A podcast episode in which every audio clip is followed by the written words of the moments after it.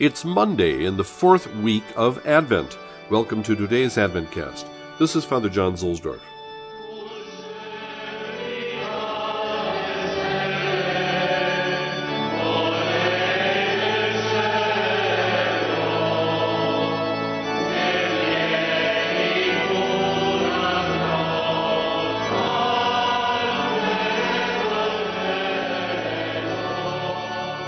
From Meditations for Each Day by Antonio Cardinal Bacci. It is believed that Mary, like other mothers in those days, wrapped the infant Jesus in swaddling clothes. The divine child quietly offered this new humiliation to his heavenly Father. He saw prefigured in these bands the ropes with which he would be bound in the Garden of Gethsemane, even after he had given sinful humanity his celestial teaching, example, and miracles. And finally, his own body in the sacrament of the Eucharist. He saw in them, too, the chains with which he should be secured to the pillar in order to be scourged in the praetorium of Pilate among jeers and insults of the onlookers.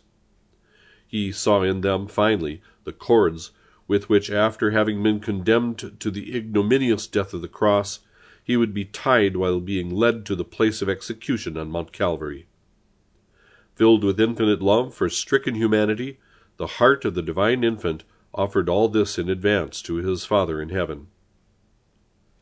Are we making any effort to return such great love? Like Jesus, we are often obliged to endure both physical and moral anguish. Have we the resignation to offer it all to Jesus, or do we squander our opportunities in useless complaining or in acts of impatience and rebellion? We shall have to go on suffering anyway, but in the latter case, we may have to suffer even more, and shall lose all merit in the sight of God. Let us kneel down before the Holy Infant wrapped in his swaddling clothes, and let us promise to endure everything for his sake and in reparation for our sins.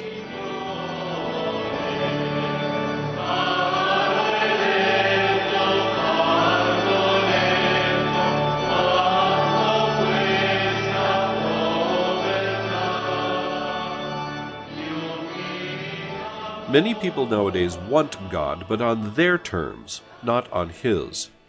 They insist that their wishes shall determine the kind of religion that is true, rather than letting God reveal His truth to them.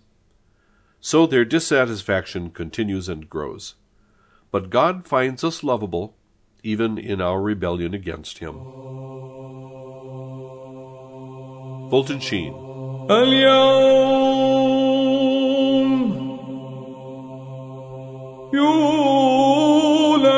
من البتول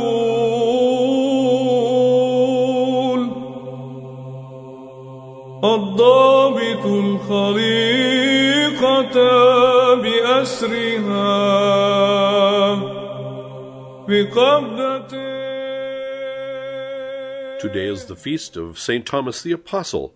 This is from The Church's Year of Grace by Pius Parsch. Much has been written and said about Thomas' weakness of faith. We moderns are inclined to speak about the sin of Thomas, even dispute its gravity. Gregory the Great, with greater profundity, saw rather God's providential ways. The unbelief of Thomas has benefited us more than the faith of Magdalene. Should we not then reflect on our own failings? So often do we make the firmest resolutions to avoid this or that fault, and yet how easily we repeat it. Indeed, many of us have our apology ready. I just can't help it. That is the way I am. In spite of God's grace, man sins. But should we not give some thought to God's ultimate purposes too? Perhaps He has a special purpose in permitting our faults. In this life we may never quite understand why. Yet this much is clear. We need ballast for our soul's voyage through life, else we would become lazy, easy going. And how valuable for the soul's progress is the realization of our weaknesses and wretchedness. Only in the life beyond will we understand the great importance of our temptations and failings for our personal sanctity as well as the sanctity of the Church.